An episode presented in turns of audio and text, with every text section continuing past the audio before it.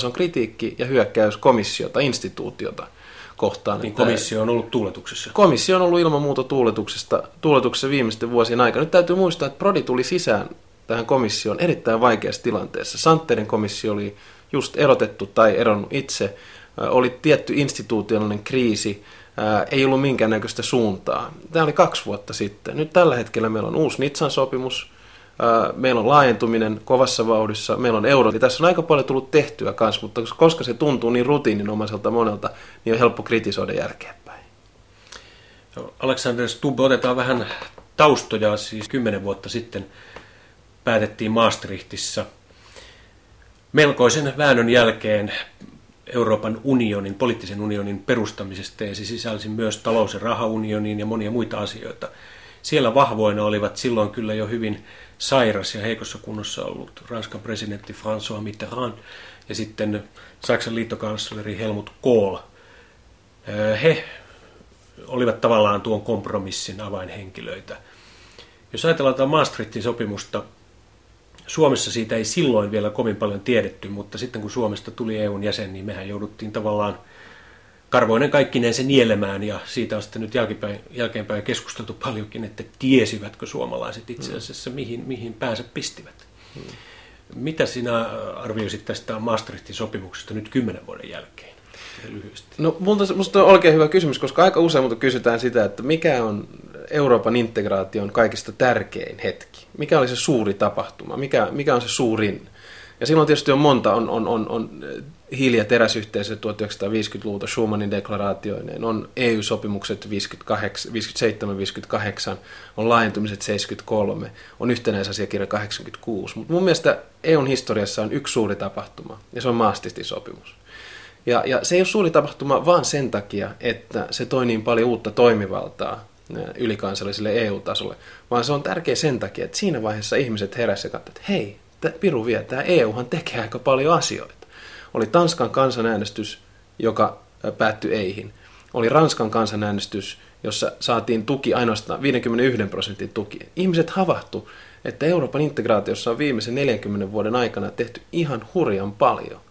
Ja sen takia tämä on ehkä yksi tärkeimpiä hetkiä mun mielestä unionin historiassa. Huomattiin todellakin, havahduttiin siihen, että unionilla on yhteinen ulko- ja turvallisuuspolitiikka, unionilla on sisämarkkinat, unionilla käsittelee oikeus- ja sisäasioita, sellaisia kysymyksiä, jotka on keskeisesti perinteisen kansallisen suvereniteetin piirissä.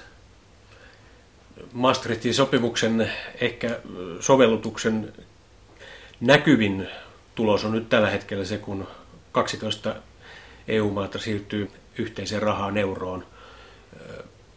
Mikä merkitys Maastrichtin sopimuksella oli nyt sen toteuttamisessa, se oli siellä päätettiin faktisesti koko tämä prosessi. Siellä päätettiin faktisesti koko tämä prosessi. Sehän sitten lykkääntyi muutamalla vuodella siihen päälle ää, ilman muuta, mutta sieltähän se lähti tietenkin liikkeelle. Ensimmäiset ajatukset oikeastaan yhteistä valuuttaunionista on jo 1960-luvun loppupuolelta Haagista. Wernerin raportissa ja niin edespäin, mutta se kesti hirveän kauan. Ja mun näkemys on tietysti se, että integraatio kulkee niin kuin askel askeleelta, että ensin meillä on vapaakauppa, liitto, huomataan, tulee painetta, täytyy siirtyä siirtyä tulliliittoon, tulliliitosta sisämarkkinoihin ja sitten sisämarkkinoiden viimeinen askel on, on yhteinen valuutta. Ilman muuta asiasta päätettiin hirveän pitkälle Maastistissa ja tämän päätöksen ohjas siinä vaiheessa Saksa ja Ranska, koska siinä vaiheessa Saksan ja Ranskan moottori todellakin toimi. Kohl ja Mitterrand ajo integraatiota eteenpäin ja siinä tapahtui eräänlainen vaihtokauppa ja se vaihtokauppa oli se, että, että Saksa sai yhdistyä sillä edellytyksellä, että Saksa sidotaan talous- ja rahaunioniin emuun, eikä enää tarvitse ajaa esimerkiksi korkopolitiikkaa Saksan keskuspankin tahtipuikon mukaan, vaan sen pöydän ympärillä, missä niitä päätöksiä tehdään, istuu huomattavasti enemmän. Suomessahan se tilanne oli siinä mielessä aika hauska, että ne, jotka ajo jäsenyysneuvottelujen ja kansanäänestyskeskustelun aikana jäsenyyttä, sano, että no eihän tämä nyt oikeastaan sillä tavalla ole, että meidän täytyy tähän emuun liittyä. Ja taas ne, jotka vastustivat, että ei, ei, kun lukekaa nyt se sopimus. Siellä ilman muuta sanotaan, että meidän on mentävä emuun mukaan, jos täytetään kriteerit. No sen jälkeen, kun meistä tuli jäseniä ja siirryttiin emukeskusteluun, niin tähän kääntyi aivan päälailleen. Vastustajat sanoivat, että ei missään nimessä. Mehän puhuttiin siitä, että ei tarvitse liittyä emuun ja taas kannattajat sanoivat, että no sehän lukee sopimuksessa. Niin se oli vähän sellaista farisealaista. Jos ajattelee, miten Ruotsi teki, niin kyllähän siinä tietenkin oli, oli tämä mahdollisuus tehdä toisenlainenkin ratkaisu kuin mitä Suomi teki. Ilman muuta, mutta jos me mentäisiin täysin pykälien mukaan, niin itse asiassa Ruotsi, Ruotsi. Ruotsia vasta, Ruotsi voitaisiin viedä tuomioistuimeen, Kyllä. koska ne ei ole täyttäneet sopimuskriteereitä. Aivan, mutta sitä ei kuitenkaan tehdä. Ei tehdä. Ja se johtuu siitä, että Tanskalla oli jo etukäteen ja samoin Isolla Britannialla tämä opting out, eli Kyllä. Maastrichtin sopimukseen tämä mahdollisuus jäädä näiden asioiden ulkopuolelle. Mm. Ja nyt sitten tietysti kovaa keskustelua käydään Isossa Britanniassa ja, ja Tanskassakin ja Ruotsissa, että ja. liitytäänkö euroon vai ei. Joo, ilman muuta. Ja siis Britanniassa oikeastaan mun mielestä tällä hetkellä siinä keskustelussa on yksi ongelma, ja se on se, että se käydään täysin väärältä pohjalta. Eli emukeskustelu käydään niin kutsuttujen viiden taloudellisen kriteerin pohjalta. Ja nyt meidän täytyy pitää mielessä se, että emu ei ole taloudellinen projekti. Emu on ennen kaikkea poliittinen projekti. Kysymyksessä on integraation syventäminen, kysymyksessä on EUn ytimessä oleminen, Saksan ja Ranskan nivominen yhteen, kysymyksessä on todella puhdasta politiikkaa, eikä taloutta. Totta kai se on osa sitä kokonaisuutta, mutta Britanniassa hirveän usein unohdetaan, että emun, emun alkuperä alkuperäisajatukset ei ole välttämättä taloudellisia, vaan nimenomaan poliittisia. Mutta Tony Blairille saattaa olla asia niin hankala, että hän ei sitä voi puhtaasti poliittisesti viedä eteenpäin, vaan se pitää argumentoida taloudellisilla Ilman muuta. Ilman muuta. Ja sehän on integraatiossa siis yleensä, me nähdään se joka päivä. Hirveän usein valtion ja hallitusten päämiehet, ministerit puhuu siitä, että on kysymyksessä talousunioni ja taloudellinen integraatio. Mutta mun mielestä tämä on ennen kaikkea tällä hetkellä poliittinen projekti.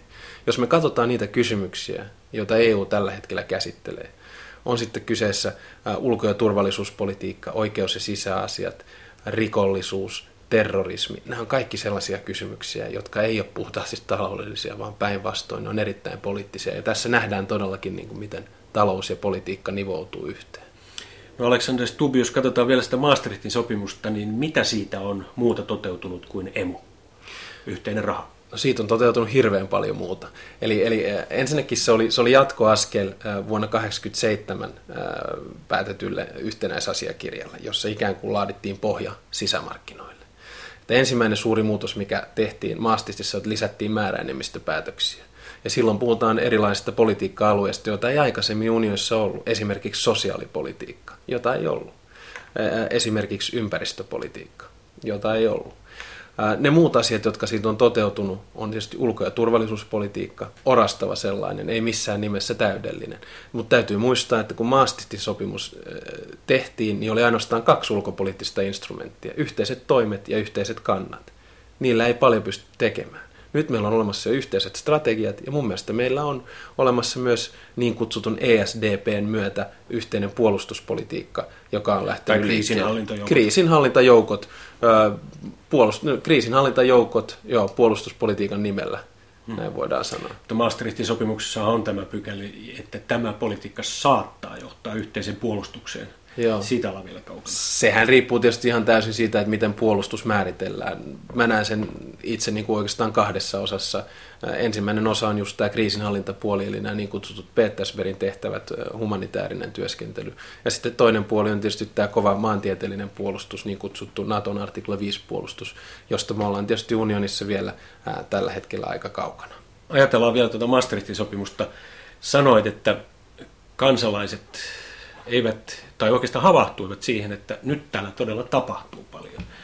Niin onko se nyt oikeastaan ollutkin se vauhti liian kova, kun ajatellaan että EUn nykyistä julkista kuvaa kansalaisten silmissä, niin joskus tuntuu siltä, että EU-asiat ei voisi vähempää kiinnostaa.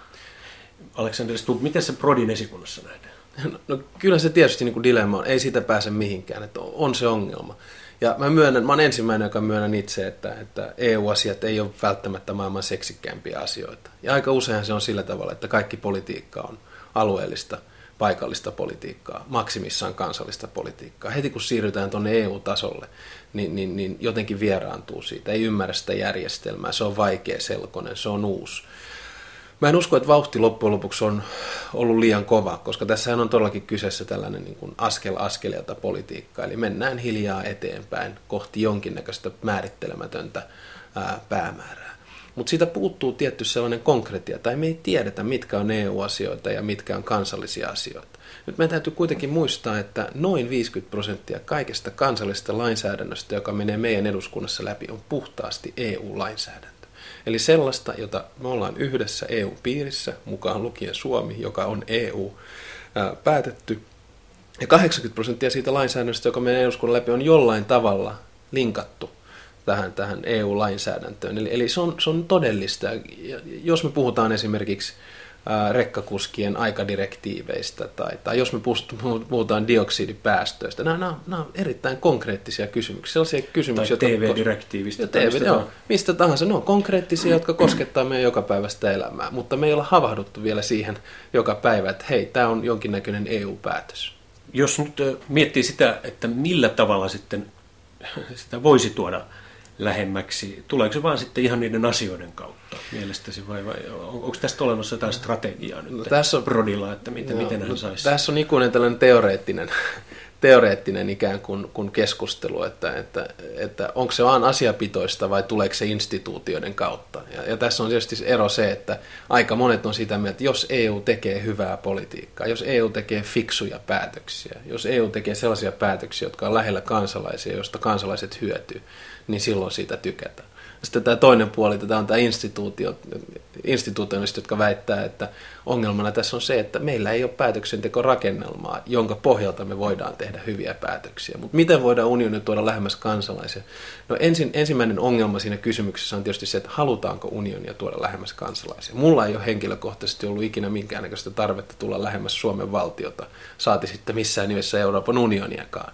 Eli siinä on aina olemassa tämä tietty niin kuin, sanotaan hajurako tai, tai tietty pesäero kahden välillä. Jos sitä sitten haluttaisiin tuoda lähemmäs kansalaisia, niin miten sitä tehdään? Se tehdään sillä tavalla, että tehdään fiksua politiikkaa esimerkiksi rikoskysymyksissä. Tehdään fiksua politiikkaa esimerkiksi työllisyyskysymyksissä tai talouskysymyksissä yleensä.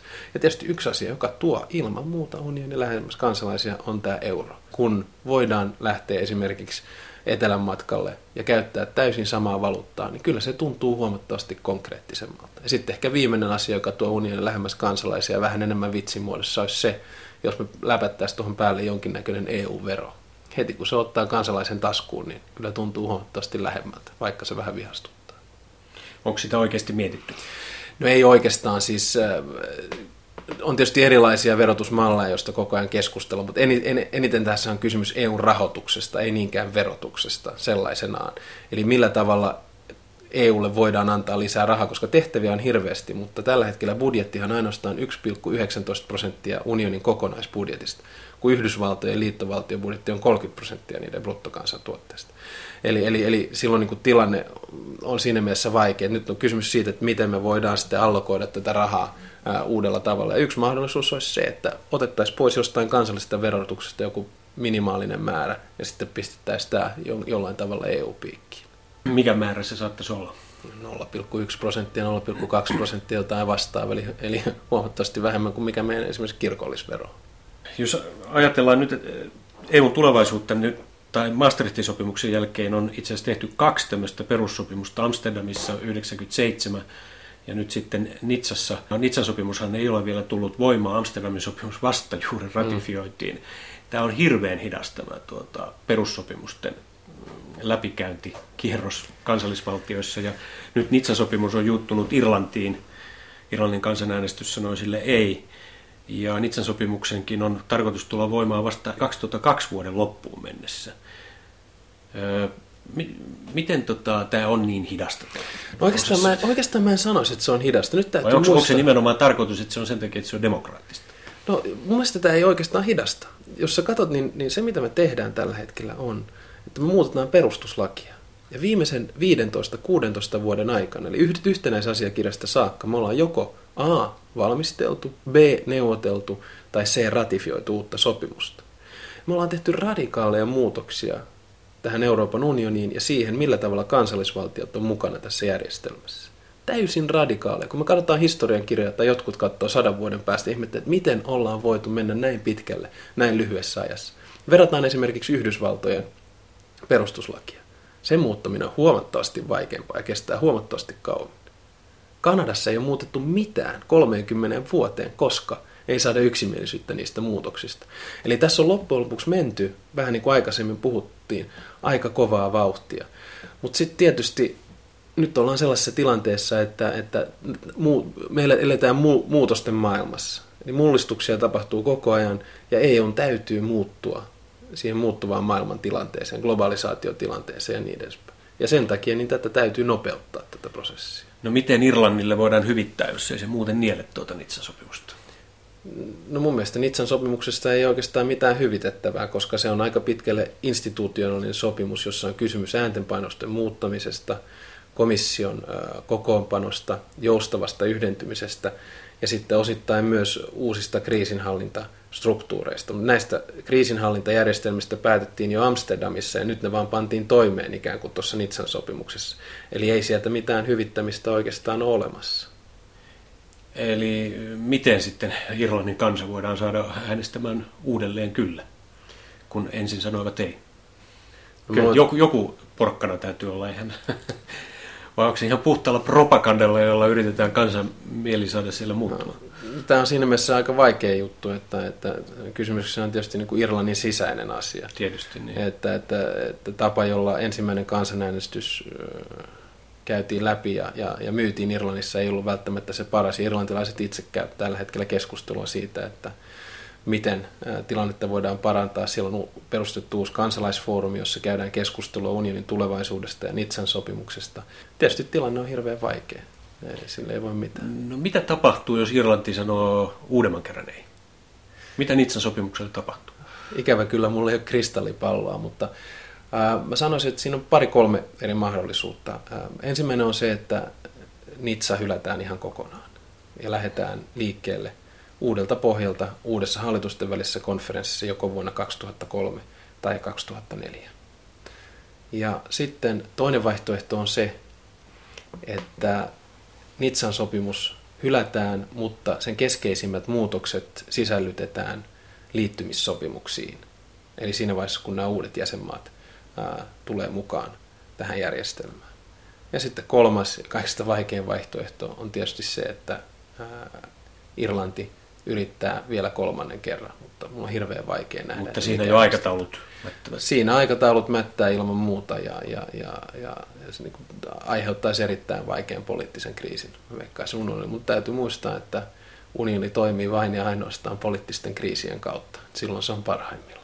Nythän tässä itse asiassa kaavaillaan vuodeksi 2004, niin kuin sanoit, uutta suurta kokousta, jossa päätettäisiin sitten seuraavista suunnista siinä pitäisi päättää siitä, että mikä on EUn ja kansallisvaltioiden työnjakoa ja siinä pitäisi päättää unionin ulkorajojen siirtolaispolitiikasta, pakolaispolitiikasta, sisäasioista ja oikeusasioista ylipäänsäkin enemmän.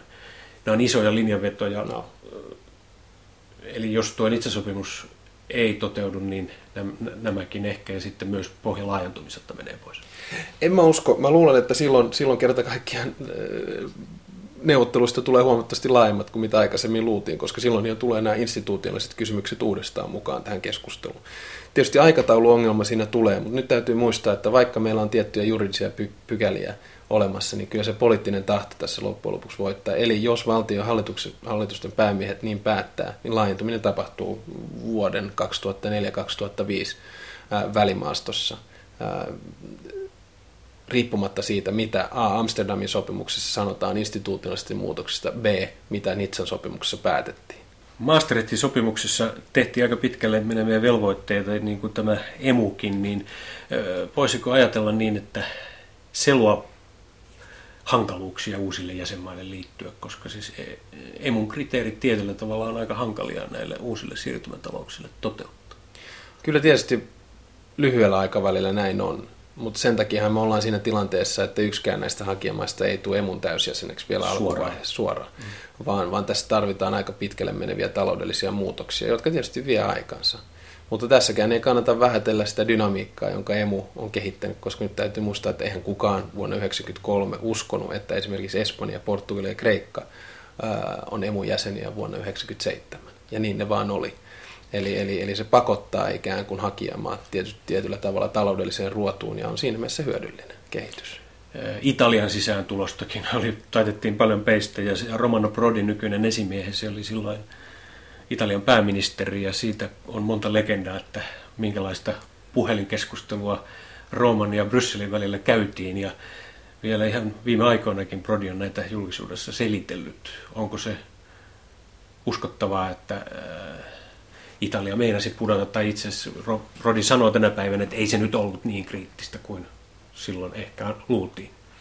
No se on vaikea sanoa, mutta ehkä se on vain osoitus myös nykyisen komission puheenjohtajan vahvuudesta, että saadaan sellainen maa kuin Italia mukaan emuun talouskuntoon kahdessa vuodessa puserrettua sinne sisään järjestelmään erittäin kovista vastalauseista huolimatta. Niin mun mielestä enemmän sulka hattuun kuin mikään muuta. Turha siinä on selitellä. Niin, silloin semmoisia tietoja oli, että Rodi Italiasta käsin karjui puhelimeen tänne Brysseliin, että jos, jos tämä pitää paikkansa, niin onko hän yhtä temperamenttinen komission puheenjohtajana?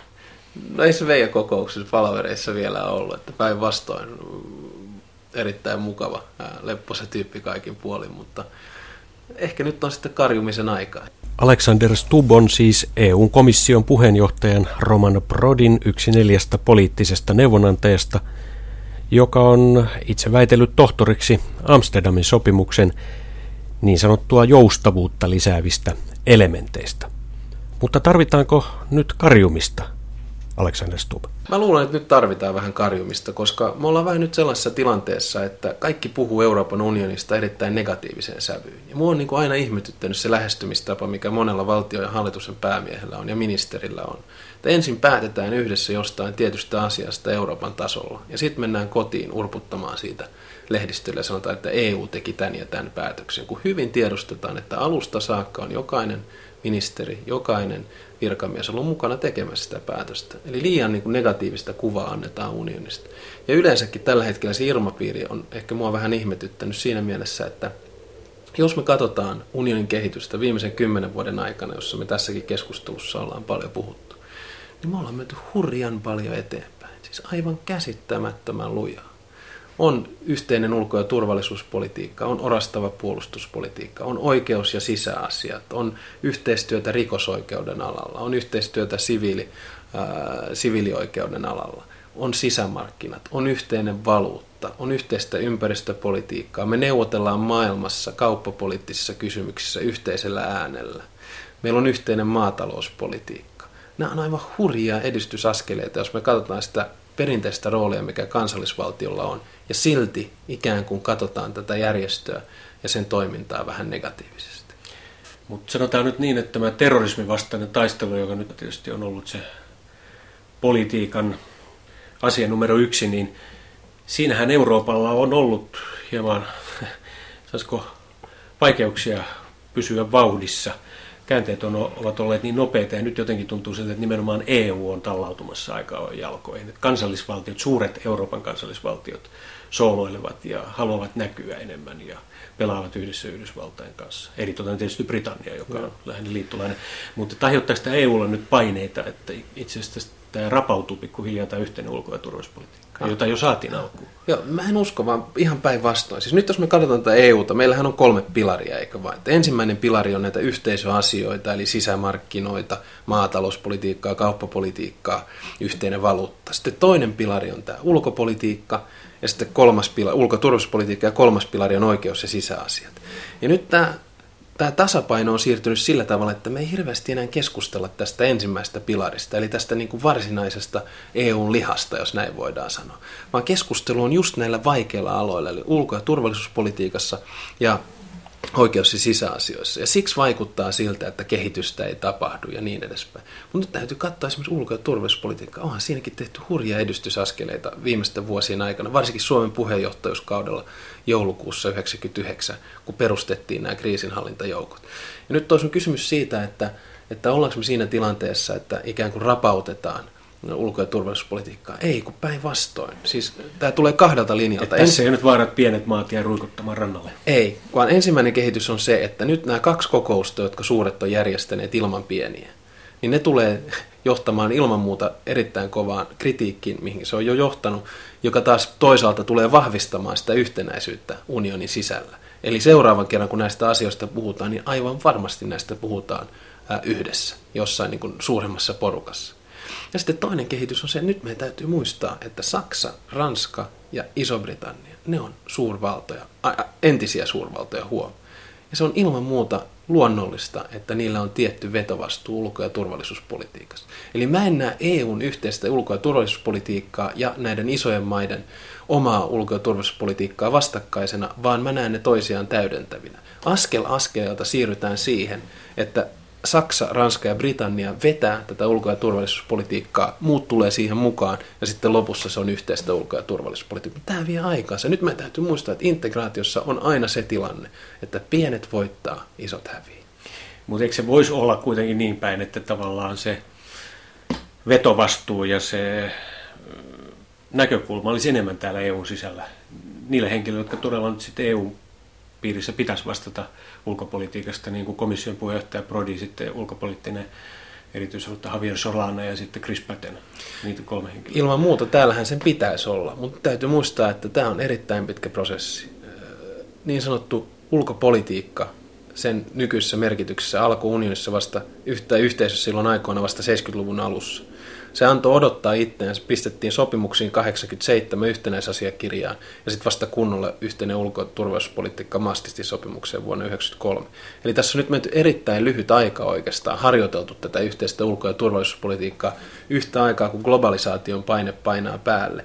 Eli totta kai näiden kolmen pitäisi johtaa sitä. Mm, mutta tuntuu, että vuosi sitten se oli jopa vähän menossa siihen suuntaan, mutta nyt nämä ajan tahti on niin kiivas, että ikään kuin komissio on lempattu ulos, tai Euroopan unioni on lempattu no. ulos, ja he saavat anoa pääsemänsä mukaan erilaisiin no se, se ihan, seurueisiin joo, pöytiin. Joo, tässä on sellainen vähän paradoksaalinen tilanne, että itse asiassa neuvosto ei voi tehdä mitään ilman komission antamaa rahaa.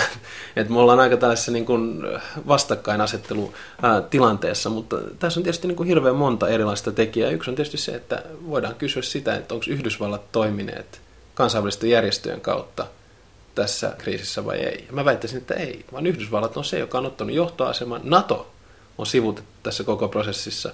Ja tietysti muutamat valtiohallitusten päämiehet on olleet mukana tässä niin kuin mediakeskustelussa, mutta kyllä se on aika pitkälle kuitenkin Yhdysvaltojen tahtipuikon mukaan tämä, tämä, tämä kehitys mennyt. Ja siinä EU on samanlaisessa asemassa kuin Samassa asemassa muu. kuin NATO tai samanlaisessa asemassa kuin YK. Puhutaan siitä, että YK on mandaatilla, okei, okay, fine. Ja puhutaan siitä, että Naton vito, vitosartiklaa käytetään, ok, mutta kyllä se nyt kuitenkin se Yhdysvallat, se on vaan selkänoja periaatepäätös, ja Yhdysvallat on tätä johtaneet, että, että se, että sitten järjestetään jonkinnäköisiä illallisia kokouksia kolmen suuren tai viiden suuren plus puheenjohtajan ja Javier Solana kanssa, niin, niin se on aika pitkälle sivuseikka tässä, että kyllä EU kokonaisuudessaan mukaan lukien sen suuret valtiot on olleet aika pitkälle sivusta katsojia tässä koko prosessissa. Mikä merkitys sillä on sitten EUn asemalla? No tietysti se, että huomataan taas jälleen kerran, että unionin yhteistä ulko- ja turvallisuuspolitiikkaa on vahvistettava, koska tosiasia on se, että me ollaan taloudellinen jättiläinen, mutta me ollaan poliittinen kääpiö.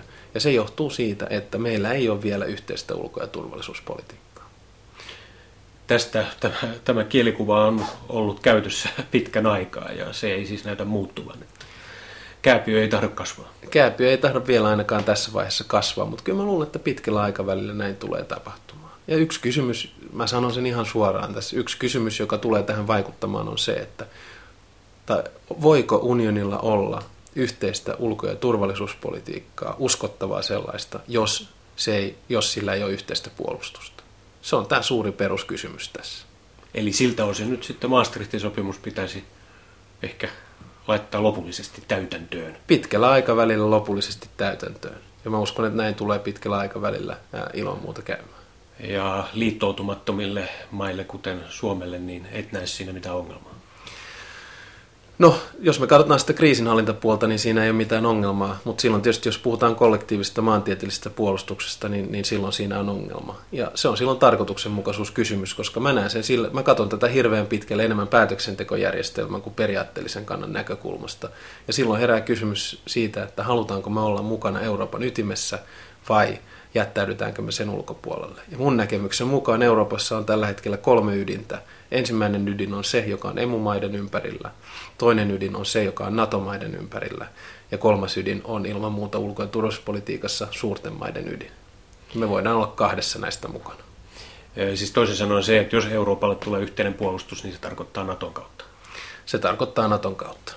Eli ne puheet siitä, että Euroopalle tulisi joko oma institutionaalinen puolustusrakennelma, niin ne on nyt jo sivuutettu, kun VEU eli West European Unionkin ikään kuin lakkautettiin. No siis ei niitä ole sivutettu, mutta ja sanotaan Ranskassa ei varsinkaan. mutta mä luulen, että ainakin tällä hetkellä näyttää pitkälle siitä, että unionin puolustuspolitiikka, otti se minkä muodon tahansa, niin kanavoituu hirveän pitkälle Naton kautta. Eli, eli ollaan ikään kuin Naton eurooppalainen pilari. Sinä et näe siinä mitään periaatteellista ongelmaa, vaikka kansalaiset sitäkin näyttävät vastustavan. No mä Suurin kans, osa. Niin, kansalaiset varmaan vastustaa siis lähinnä NATO-jäsenyyttä Kyllä. sellaisenaan. Mä en näe siinä suurta periaatteellista ongelmaa, mutta samalla mä en ota kantaa siihen, että pitäisikö Suomesta tulla NATO-jäsen vai ei, koska se keskustelu käydään jossain ihan muualla ja mulla ei ole siihen mitään sanottavaa. No, Alexander Stubb, palataan vielä lyhyesti tuohon alkuun Maastrichtin sopimukseen kymmenen vuotta sitten neuvoteltuun. Voisiko ajatella, että jotkut siellä tehdyt päätökset niin ovat vähän jo vanhoja syntyessä? Tai siis nyt toteutuessa, sanotaan ehkä syntyessä. Jos ajatellaan yhteistä rahaa, tämän globalisaation etenemisen vauhti on ollut sen verran kovaa, tekniikan kehitys on ollut kovaa, elektroninen raha, voisi korjata, tarvitaanko tämmöistä alueellista yhteistä rahaa enää kuin euro. Mm. Että jos olisi odotettu muutama vuosi, niin se olisi voitu hypätä yli. Mm. Kuulostaa vähän Karl Deutschin ajattelusta tällaisesta niin kuin maailman hallituksesta, joka ottaa jonkinnäköisen yhteisen rahan käyttöön. Mulla että me ollaan aika pitkällä kuitenkin sen elektronisen rahan konkreettisesta käytöstä maailmassa. Ja sen täytyy syntyä sen integraation tällaisten alueellisten yhteenliittymien kautta. Ja silloin Euroopan unionin yhteinen valuutta euro on ensimmäinen askel tätä kokonaisuutta. Se, että päädytäänkö me sitten jossain vaiheessa yhteiseen valuuttaan esimerkiksi Yhdysvaltojen kanssa elektronisen rahan kautta, niin se on ihan toinen asia. Et mun mielestä se vaikuttaa enemmän akateemiselta spekulaatiolta se, että ikään kuin sanotaan, että meillä on jo olemassa yhteinen valuuttasiirto. Puhuttiin aikaisemmin siitä, miten tuoda unionin lähemmäs kansalaisia, niin eurohan on se, joka tuo sen konkreettisesti lähemmäs kansalaisia. Ei me kaikki vielä liikuta tuolla virtuaalirahan maailmassa sen verran, että siihen menee vielä aika monta vuotta, että missään nimessä emu ei ole vanhentunut, vaan päinvastoin se on erittäin ajankohtainen hanke tällä hetkellä. No Maastrichtin sopimuksen, kuten sanottu, kaksi voimamiestä tuli tästä Saksan-Ranskan akselilta, eli Mitterrand ja Kohl. Tällä hetkellä ei oikein EUn piirissä on nyt tämmöistä vahvaa parivaljakkoa. Se on vähän hajautunut, mikä näkyy nyt sitten tässä ulko- ja turvallisuuspolitiikan ympärillä kiehuvassakin keskustelussa. Mistä löytyisi nyt tämmöinen vahva veto, mm-hmm. veto ydinporukka EUlle, vai löytyykö mistä? No, yksi, mä olin erittäin iloinen, kun mä kuulin yksi erittäin korkea-arvoinen virkamies komissiosta totesi Nitsan sopimuksen jälkeen, että jos Eurooppaan pitäisi tällä hetkellä kehittää veturi ja ydin, joka ajaa tätä integraatioprosessia eteenpäin, niin siihen ytimeen Nitsan kokouksen perusteella kuuluu kolme maata. Ja nämä kolme maata on Portugali, Belgia ja Suomi. Mutta ikävä kyllä tämä vetojuhta ää, ei taida saada tarpeeksi poliittista painoarvoa sille, että saataisiin tätä integraatioprosessia eteenpäin. Mutta analyysi siitä, että Saksan ja Ranskan akseli ikään kuin ontuu tällä hetkellä, niin on mun mielestä erinomaisen oikea. Eli, eli Saksalla ja Ranskalla ei ole ollut sitä dynamiikkaa, mikä oli 90-luvun alussa, ja siinä on tietysti monta syytä. Ehkä ensimmäinen on se, että, että henkilökemia – tämänhetkisten johtajien välillä ei ole sama, mikä se oli Kohl ja Mitterrandin aikana. Kohl ja Mitterrand oli molemmat käyneet kuitenkin toisen maailmansodan läpi, niin integraationäkemys oli erittäin syvällinen. Myös virkamiesten piirissä ei ole tätä samaa yhteistyösyvyyttä, mikä Saksalla ja, ja Ranskalla on aikaisemmin ollut. Ja silloin herää kysymys siitä, että mistä me saataisiin tällainen vetojuhta tälle järjestelmälle. Ja, ja mä en itse asiassa tiedä, mistä se tällä hetkellä tulisi jos britit saisi jollain tavalla mukaan tähän prosessiin vähän vahvemmin, ja silloin sen saisi ehkä sen vetojuhdan siihen troikkaan, eli Saksa, ää, Ranska ja, ja, ja, ja Britannia akselilla.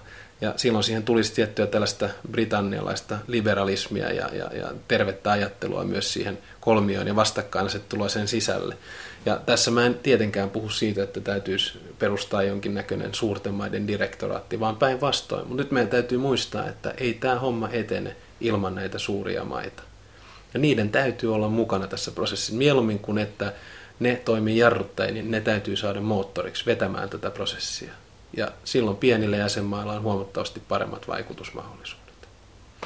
Ja nyt uskotko, että unioni laajentuu siinä aikataulussa, kun on haviteltu esimerkiksi 2005 tuli ensimmäiset jäsenet sisään ja Kyllä mä uskon.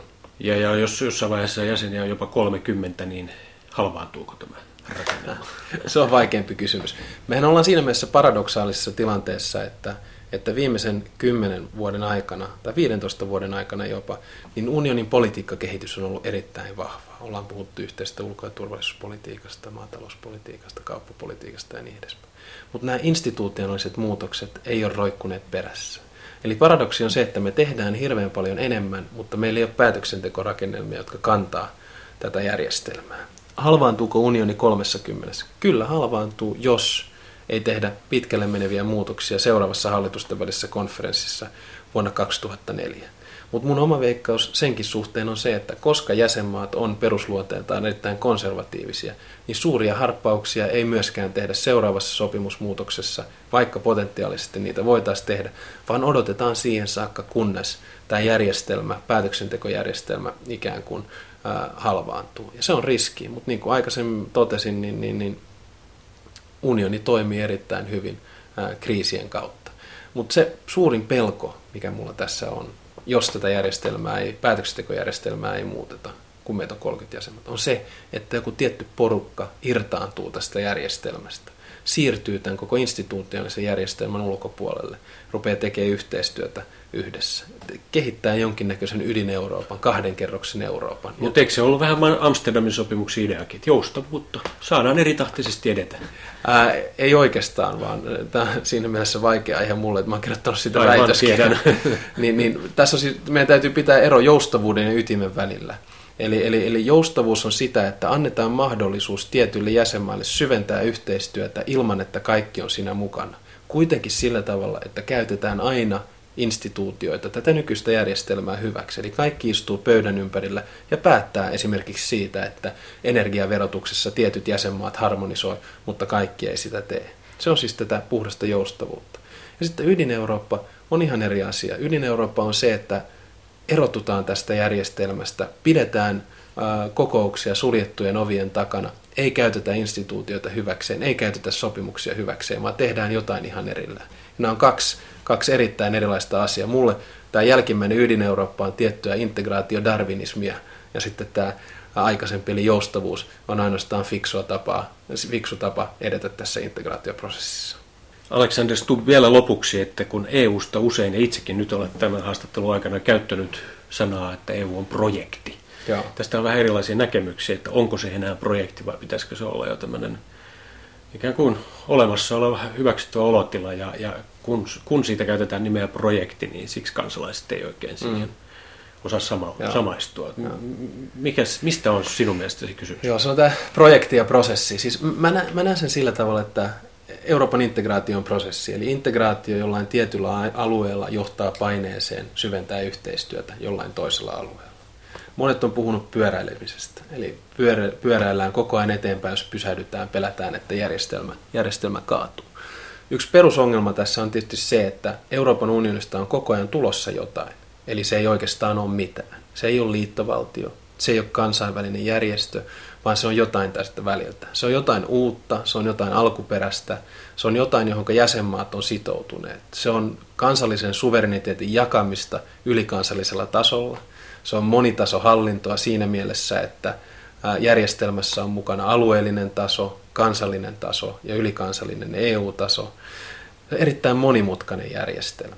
Ja mun oma teesi on ollut aika pitkälle se, että tätä järjestelmää voisi edesauttaa jonkinlainen liittovaltiorakenne. Siis siinä muodossa, että valta hajotetaan tar- suht tarkkaan ylikansalliselle kansalliselle alueelle tasolle. Tehdään päätökset mahdollisimman lähellä kansalaisia meillä on selkeä institutionaalinen järjestelmä, joka ottaa huomioon unionin kaksoisluonteen, eli luonteen valtioiden liittona ja luonteen kansalaisten liittona. Ja sehän on molempia. Mutta siis perusongelma tässä on, niin kuin mun selityksestä tässä kuulee, että unioni ei oikeastaan ole mitään. Se on prosessi, se on projekti, siitä on vaikea saada kiinni, mutta sillä on aina neljä perustehtävää. Rauha, vakaus, vauraus ja turvallisuus. Ja niin kauan, kun se pystyy hallinnoimaan näitä neljää, niin niin kauan mä luulen, että se jatkaa toimintaansa tässä nykymuodossa. Eli ei voida nyt puhua että nyt on meneillään liittovaltioistumisprojekti ja laajentumisprojekti. No oikeastaan voidaan sanoa tällä tavalla, että, että liittovaltiopuolella niin, niin, niin täytyy tehdä ero federaation ja federalismin välillä. Eli federaatio on sellainen lopullinen liittovaltio jossain muodossa. Sulla ei voi olla federaatiota ilman federalismia, joka on se prosessi. Sitten federalismi on se varsinainen prosessi. Ja kyllä tässä on ilman muuta jonkinnäköisestä federalismiprosessista kysymys. Se, mihinkä se sitten loppujen lopuksi johtaa, niin sitä on hirveän vaikea ennakoida tässä. Mutta täytyyhän meidän nyt itsellemme myöntää, että siinä vaiheessa, kun meillä on yhteinen keskuspankki, joka ohjaa meidän talous- ja rahapolitiikkaa, siinä vaiheessa, kun meillä on orastava yhteinen ulko- ja turvallisuuspolitiikka ja puolustuspolitiikka. Meillä on ylikansalliset instituutiot. Meillä on tuomioistuin, joka, jonka päätökset on kansallisen lain yläpuolella. Meillä on kauppapolitiikka, niin kyllähän me ollaan silloin federali- federalisoitumassa. Veikkaat jonkinlaisen liittovaltion muodon syntymistä. Jonkinnäköisen liittovaltion muodon siis uudessa muodossaan, koska tässä ei ole kysymys tällaista niin kuin Montesquieumaisesta kolmijaosta tai, tai perinteisestä yhdysvaltalaista liittovaltiosta, vaan mehän ollaan hirveän erilaisia. Että liittovaltioita on niin monia. Voit ottaa mallia Yhdysvalloista, Kanadasta, auta Belgiasta, ää, Saksasta. Ää, ne on kaikki tällaisia erilaisia liittovaltioita. Sitten sulla on italialainen järjestelmä, espanjalainen järjestelmä, jotka ei välttämättä liittovaltioita, mutta kuitenkin jotain sellaista. Ja sitten sulla on tämä brittiläinen paradoksi. Britithän ei tykkää federalismista ollenkaan, mutta katsotaan nyt, mitä Britanniassa tällä hetkellä tapahtuu. Tämä koko devoluutioprosessihan on puhdasta liittovaltioprosessia. Eli sitä, että keskitetty valta hajotetaan näille alueille. Ja se on ehkä niin kuin suurin ongelma tämän liittovaltiokäsitteen kanssa, että ihmiset pelkää, että se on jotain vallan keskittämistä. Sitähän se ei ole ollenkaan, vaan päinvastoin se on vallan hajottamista. Ja jos mä olisin esimerkiksi Lapinläänin maaherra, niin mä ilman muuta olisin todella kova federalisti ja sanoisin, että tarvitaan federalismia, koska se vahvistaa myös alueellista kehitystä. Että tässä on tämä niin kuin ikuinen jännite ylikansallisen ja alueellisen tason välillä. Ja se, joka tässä joutuu eniten puristukseen, on tämä kolmas taso, eli, eli tämä kansallisvaltio, koska valtaa menee sekä alaspäin että mm. ylös. Ehkä siitä pitäisi saada kansalaisille jokin esimerkki, että EU voisi luopua nykyisestä jostakin yhteisesti sovitusta politiikan alueesta ja siirtää siitä päätöksentekoa takaisin Ilman kansallisvaltioita alueelle. Ilman Sano muuta. vaikka maatalouspolitiikassa. Sano vaikka maatalouspolitiikassa on monet ehdottaneet. Jos näin tehtäisiin, niin täytyy myös muistaa, että maatalouspolitiikka on erittäin suuri bisnis, on erittäin suuri osa tätä taloutta. Että se tulee vaikuttamaan siinä tapauksessa sisäpoli- se tulee siinä tapauksessa vaikuttaa sisämarkkinoihin, mutta Yksi tietysti, mikä aika usein mainitaan, on se, että ja tämä on niin paradoksaalinen esimerkki toiseen suuntaan, koska tämän, näiden niin kompetenssin ja toimivallan jakaminen on hirveän vaikeaa nykymaailmassa. Otetaan esimerkiksi koulutuspolitiikka. Monet sanoivat, että se on täysin kansallinen asia. Okei, niinhän se tietenkin on. Mutta mitkä on tällä hetkellä Euroopan unionin kaksi suosituinta ja parasta ohjelmaa? Sokrates ja Erasmus. Molemmat on koulutuspolitiikkaa. Okei, ei minkäännäköistä lainsäädäntötyötä, mutta kuitenkin rahoitusta sille, että opiskelijat voi matkustaa ilmaiseksi ympäri Eurooppaa opiskelemassa ja oppimassa ää, eri maissa. Mä oon aikamoinen optimisti tässä tietysti, mutta, mutta tämä konventti, joka nyt aloittaa toimintansa, eli kyseessä on tällainen laajapohjainen valmistelukunta, jossa on hallituksen, kansallisten parlamenttien, komission ja Euroopan parlamentin edustajia, jonka kaikki istunnot on avoimia, ne valmistelee ikään kuin seuraavan sopimusmuutoksen. Totta kai se menee sitten valtiolle päätettäväksi, mutta kuitenkin valmistelu tapahtuu. Mä luulen, että tässä on nyt sellainen niin kuin ajatusten ää, ajatusten moninaisuus ja, ja, ja, ja, ja yleensäkin niin, niin, niin laajapohjainen valmistelutapa, joka tulee tuottamaan jonkinnäköisen uuden ja toivottavasti aika raikkaan vaihtoehdon, koska muuten, jos nämä kaikki kysymykset jätetään mun tyyppisten instituutionörttien varaan, niin, niin, niin se ajatusten kumpu ei välttämättä johda hyvään ää, pitkälle menevään tulokseen, vaan aika konservatiiviseen ää, pakettiin lopussa.